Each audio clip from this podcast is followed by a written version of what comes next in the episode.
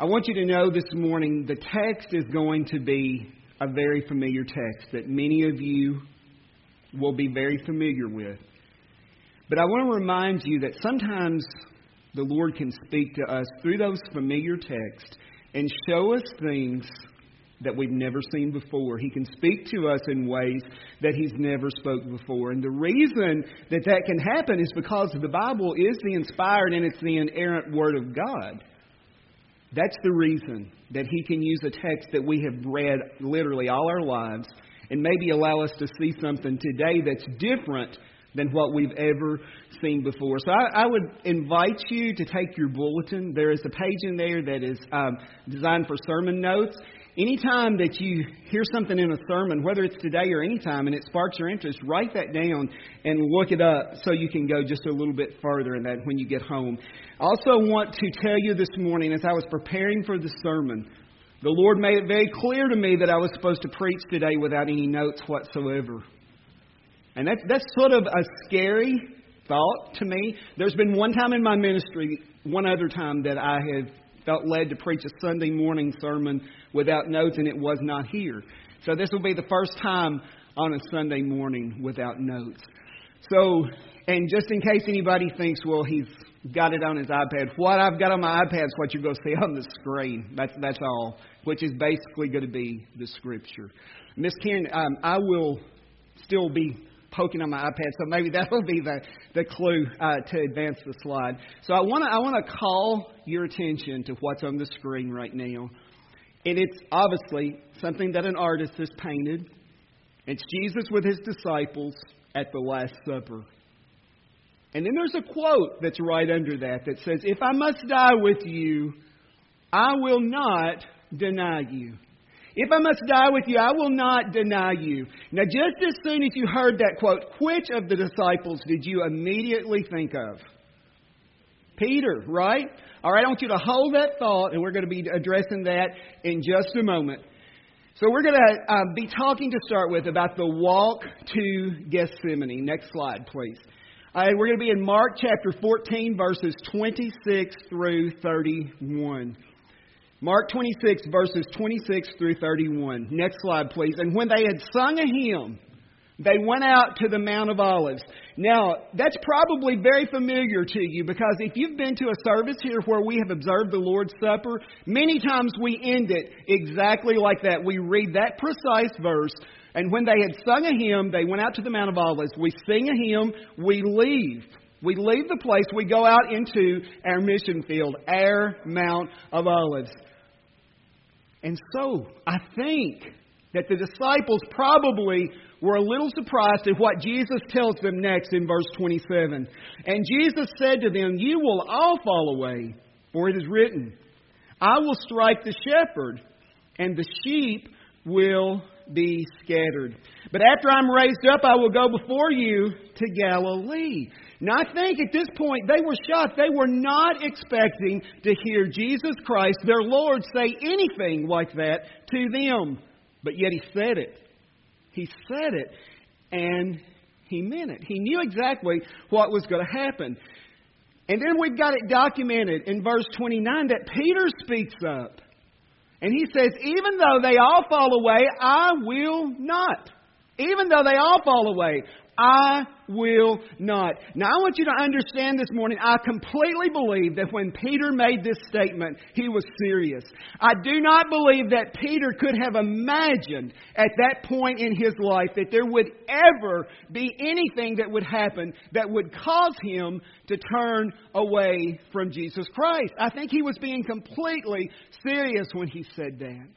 But I also want to draw your attention to exactly how that verse is worded. Peter is making what can be taken as a very arrogant statement. Even though they, Jesus, even though all those other people that call themselves your disciples, even though they all fall away, I will not. Now, I want to tell you, you've got to be careful. We have got to be careful anytime that we try to elevate our level of spiritual maturity over that of another person. Because when we do that, when we reach that point where we think we know more than that person does, I understand more than that person does, we're skating on thin ice and we're in danger of falling through. Next slide, please. And Jesus said to him, Truly I tell you, this very night before the rooster crows twice, you will deny me three times. And Peter, I think, is just jolted with this information. He still doesn't believe it. So he speaks up, and it says, he said emphatically, If I must die with you, I will not deny you. He makes that statement. I still believe he means it. So if, if you answered that first question, who said that, if you answered it as Peter, correct. But then I want to call your attention to the very last sentence of that verse. And they all said the same. And they all said the same. Every one of those disciples said the same thing that Peter did. Every one of those disciples, we're going to see, they turned away from following Jesus. But when we typically think of which of the disciples denies Jesus, we automatically think of Peter. Somehow it gets attached to him. So that makes me want to ask you the question this morning what types of things are being attached to you as you live your life? What types of things? Because whether we want to admit it or not, there are things that you are known for right now. There are things that people are going to remember about you after you leave this earth. My question this morning is are they eternal? Are the things that you are going to be remembered for, are those things that are being attached to you, are they eternal for the kingdom of Jesus Christ? I hope the answer is yes. And so we move uh, to the next slide and we see where Jesus he goes into a time of prayer in the Garden of Gethsemane, verses 32 through 42. And we see in verse 32, and they went to a place called Gethsemane, and he said to his disciples, Sit here while I pray.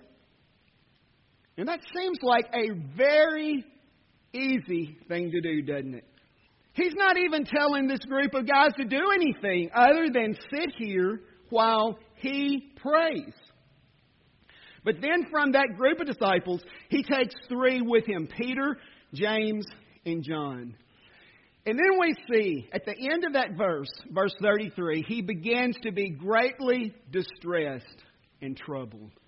Now I think it's, it's important to not pass over that because there are those that will tell you if Jesus is in your life, if you truly follow Jesus, you should never be distressed or, or troubled about anything. You, we've all heard that. Now, don't get me wrong. Do not misinterpret what I'm saying. We should not be prone to worry about everything. In fact, the Bible tells us not to worry like that. But there are going to be times where we're going to be distressed. There are going to be times where we will be troubled. If it happened to Jesus Christ, the King of Kings and the Lord of Lords, the only person who has ever walked this earth without any sin, and it happened to him, it will happen to us. And then in verse 34, and he said to them, My soul is very sorrowful even to death. So he tells these three now that the instructions are getting a little more detailed. He's telling them, remain here and watch. It still sounds really easy. This doesn't sound difficult to do at all, but the instructions are getting just a little more detailed. Verse 35. And going a little farther, he fell on the ground and prayed that if it were possible, the hour might pass from him. Now, I want to draw your attention to the fact that when Jesus is greatly distressed and troubled, what's he do? He talks to his Father about it. What do we do when we are greatly distressed and troubled? Much of the time, we talk to everybody except the Father first. And then we finally go to Him. Now I realize that Jesus taught his disciples how to pray, and we typically refer to that as the Lord's Prayer or the model prayer. But I think even from this text that's on the screen right now, we can learn a lot about how to pray. We can see some really big clues of exactly how Jesus prayed. Look at verse 36. He says, Father, all things are possible for you. He's acknowledging that with his Father, with your Father, all things are possible for him. And then he makes his request Will you remove this cup from me? But then he says something else that so many times we don't say at all. And then if we do say it, we really, part of the time, don't mean it. Yet not what I will, but what you will. Now, how many times do we truly pray like that? Now, I'm going to tell you, if I'm being really honest with you this morning, if I am being very transparent with you this morning, so many times I don't pray like that. Because so many times it's easy to get wound up in our own situations and believe we know what the best outcome is going to be. And we just ask that it be fixed. We ask that our Father fix it. We don't really pray, not what I will, but what you will. We need to. We need to pray that. We need to pray it seriously. We need to realize that Jesus Christ and also God, they see the picture that is in its entirety. They see things that our eyes are not capable of seeing. They know what is truly best for us. We do not most of the time. Now look at verse 37. And he came and found them sleeping. And he said to Peter, Simon, are you asleep? Could you not watch for one hour? Now I think surely this got Peter's attention at this moment. Now remember, he's been told by Jesus, You're going to deny me. You're going to deny me, and you're going to do it more than once. Peter did not believe that that was going to happen. He did not believe that was possible. But now he's got to face this situation. Jesus asked me to do something specifically, and what did I do? I went to sleep. I went to sleep. I wonder if in the back of his mind, he was maybe his mind started spinning. Oh my. Oh my, could it be true? Could it be true? Could Jesus have really known what he was talking about? Verse 38, Jesus then gives them a little more precise level of instructions. Watch and pray that you might not enter into temptation. The spirit indeed is willing, but the flesh is what? The flesh is weak. I want you to know this morning, he's telling us the same thing. Church, watch and pray that you may not enter into temptation. You know why? Because the spirit is eh, the spirit is willing, but the flesh is weak. Now, folks, if we think our flesh is not weak, we have been deceived directly from the enemy. Our flesh is weak. My flesh is weak. Look at verse 39. And again, he went away and prayed saying the same words. Now, I want to talk about that for just a minute because there are those people who will tell you that you should never pray for anything more than one time because God is not deaf. He hears you the first time. Now, I will, I will say I can follow for the most part where that thought process comes from. But I want to point out in this verse, Jesus prayed the same thing. It says he says, saying the same words. So should Jesus not have prayed that? The man who had no sin at all in his life, he prayed the same thing more than one time. So, what I want to tell you this morning, when we pray, we should pray as the Spirit leads us. And if the Spirit leads you to pray something more than one time, by all means, pray it. And then in verse 40, again he came and found them sleeping, for their eyes were heavy, and they did not know what to answer him. I wonder if you put yourself in the shoes of these men, would you have known? Would you have known how to answer him. They've been told to stay awake. They've been told to watch. They've been told to pray. And what do they do? They go to sleep. Maybe words were few at that point. Verse 41 And he came the third time and said to them, Are you still sleeping and taking your rest? Now, folks, I want to tell you, sometimes we're guilty of looking at these disciples as if they were some type of superheroes. Folks, they weren't. They were real people. They were real men with real occupations. Yet they heard the voice of Jesus say, Come follow me, and they did it. They heard the voice of Jesus and they obeyed him. They did exactly what he said. Yes, he called them. But it doesn't mean that they turned into some type of superhero.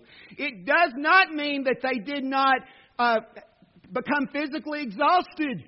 Nor does it mean that you will not become physically exhausted if you are following Jesus. Do you realize if you are here this morning and you are a Christian and you are a true follower of Jesus, do you realize He has called you to do something too?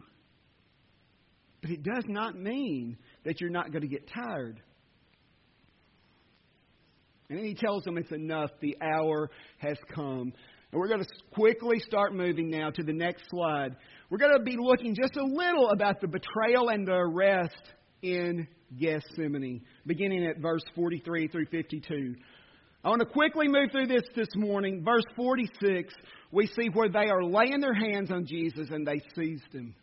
But look at verse 47. But one of those who stood by drew his sword and struck the servant of the high priest and cut off his ear. Now, Mark's gospel doesn't identify this person. But in another one of the gospels, it does. We're talking about Peter here. Peter's still all in at this point. Peter, I don't think, still believes he's going to betray Jesus or deny Jesus. He takes out his sword and he cuts off the ear of this man. And then Jesus responds, Have you come out as against a robber with swords and clubs to capture me? Verse 49 Day after day, I was with you in the temple teaching, and you did not seize me. But let the scriptures be fulfilled.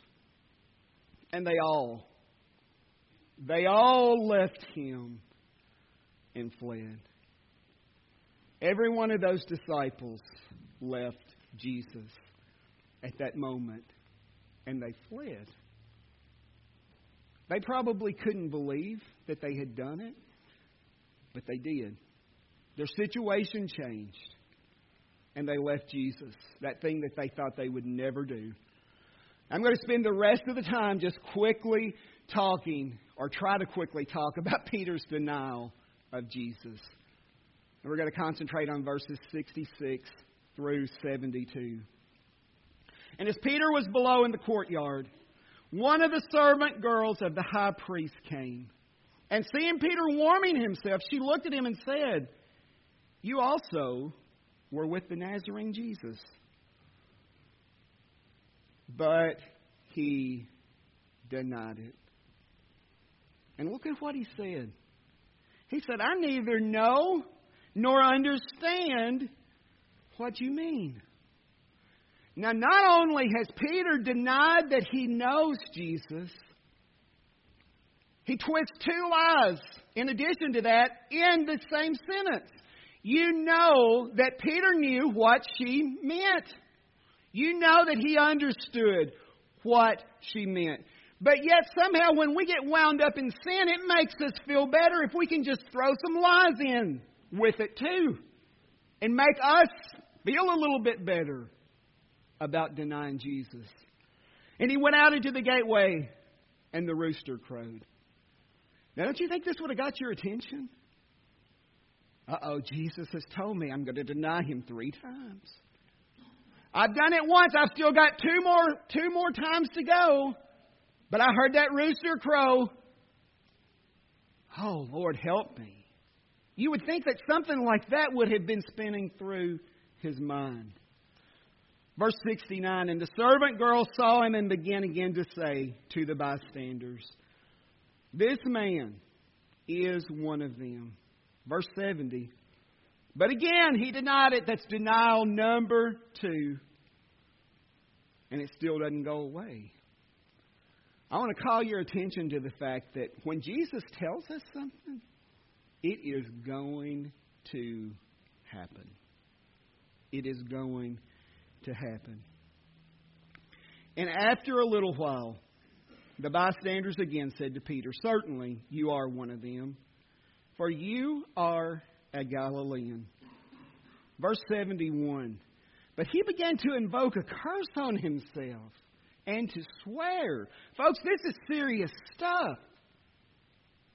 Not only is he saying that he doesn't know Jesus, now he's invoking a curse upon himself and he's swearing, I do not know this man of whom you speak. Well, the man who said, even if all those others deny you, I'll never do it, Jesus, not me. And now he's seen exactly what Jesus said come true of his life. Verse 72 And immediately the rooster crowed a second time. And Peter remembered how Jesus had said to him, Before the rooster crows twice, you will deny me three times. And he broke down and wept. I believe it was a time where weeping was definitely appropriate. The man who said, I will never do it. I will never, not even if everybody else does, I won't. I won't do it. He saw that he did. And I think that part of the reason is because he saw his situation changed. It was so different than what he thought it was. You see, it's easy to follow Jesus in the good times, isn't it? It's easy to follow Jesus in the good times. But what about when persecution is involved?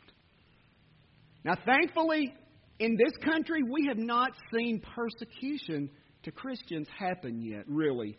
There, has been some situations where on isolated incidents they have, but in general, we are free to worship Jesus Christ freely without any type of threat of being persecuted. Folks, I think the day's coming, probably in our lifetime, where we're, we're going to have to wonder about that. And so the question is when that day comes, are you in or not? Are you in or not? Or will you be like Peter and say, I don't have any idea what you're talking about. I don't know what you mean. Jesus, who is Jesus? I'm afraid that's what the situation's going to be for the vast majority of people in this country who call themselves Christians. Because you see, our situations can change in the blink of an eye. At a moment's notice, they can change. And we can find ourselves in a situation we never imagined that we would be in.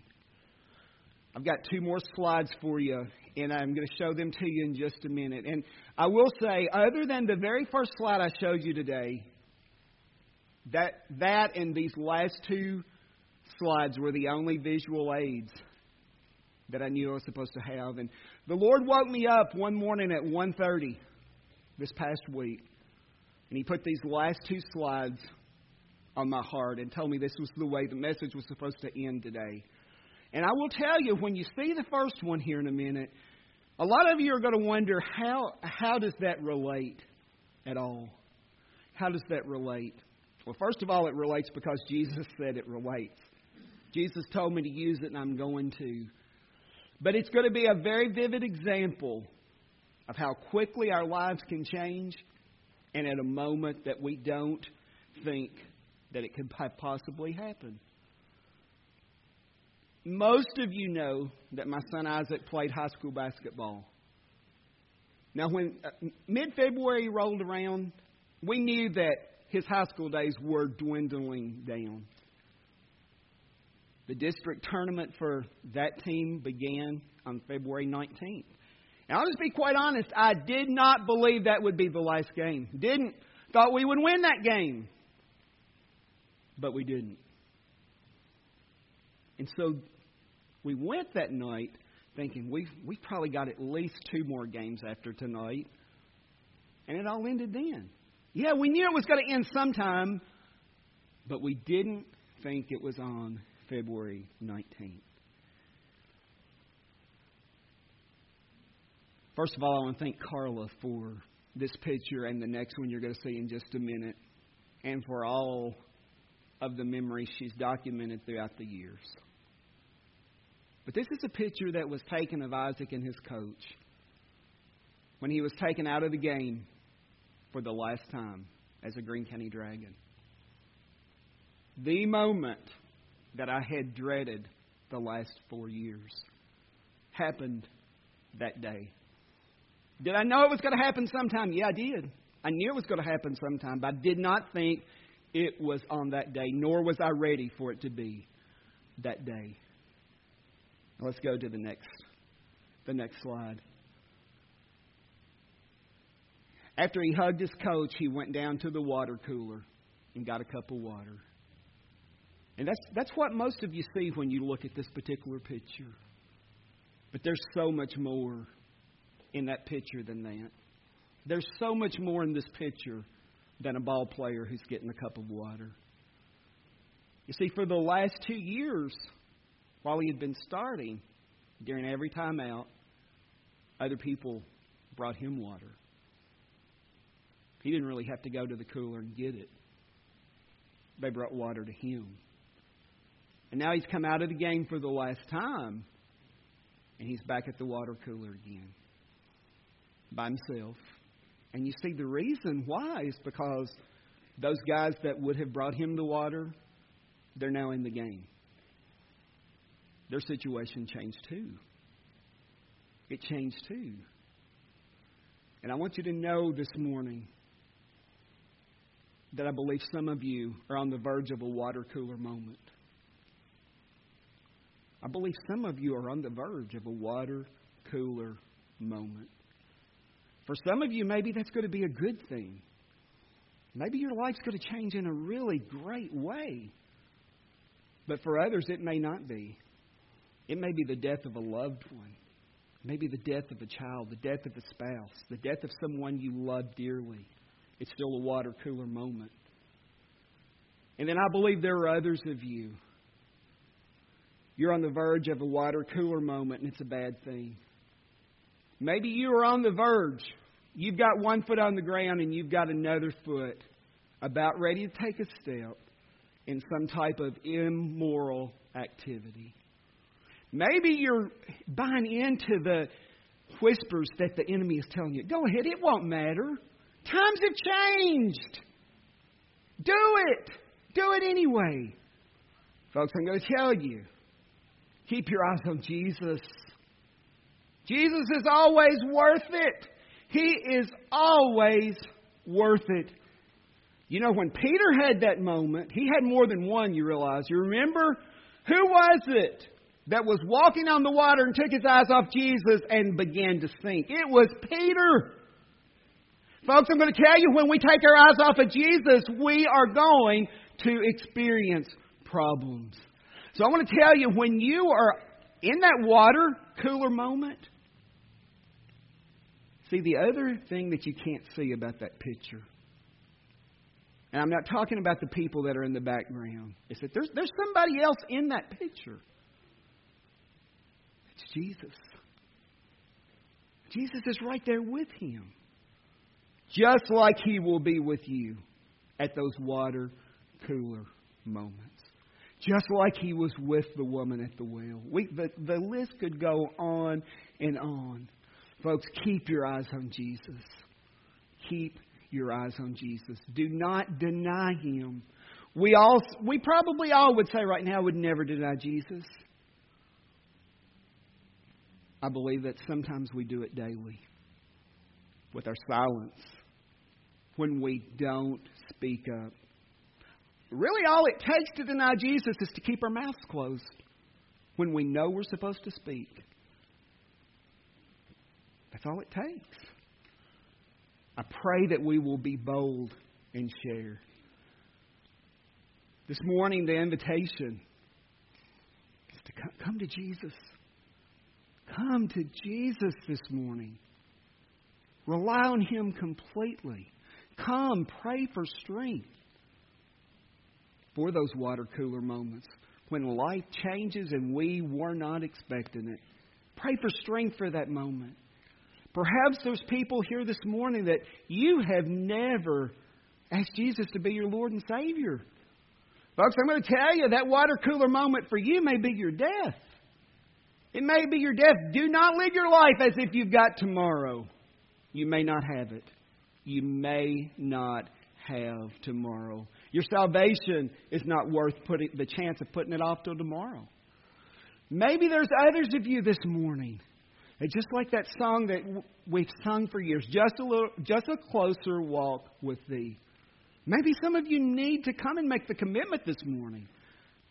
I truly want Jesus to be first place in my life. I truly want a closer walk with Jesus. Maybe there's others of you this morning that know God's calling you to this church and you want to come unite with this church.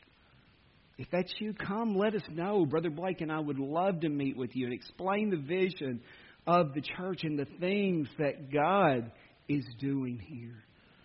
But the main thing I want to leave you with today is keep your eyes on Jesus.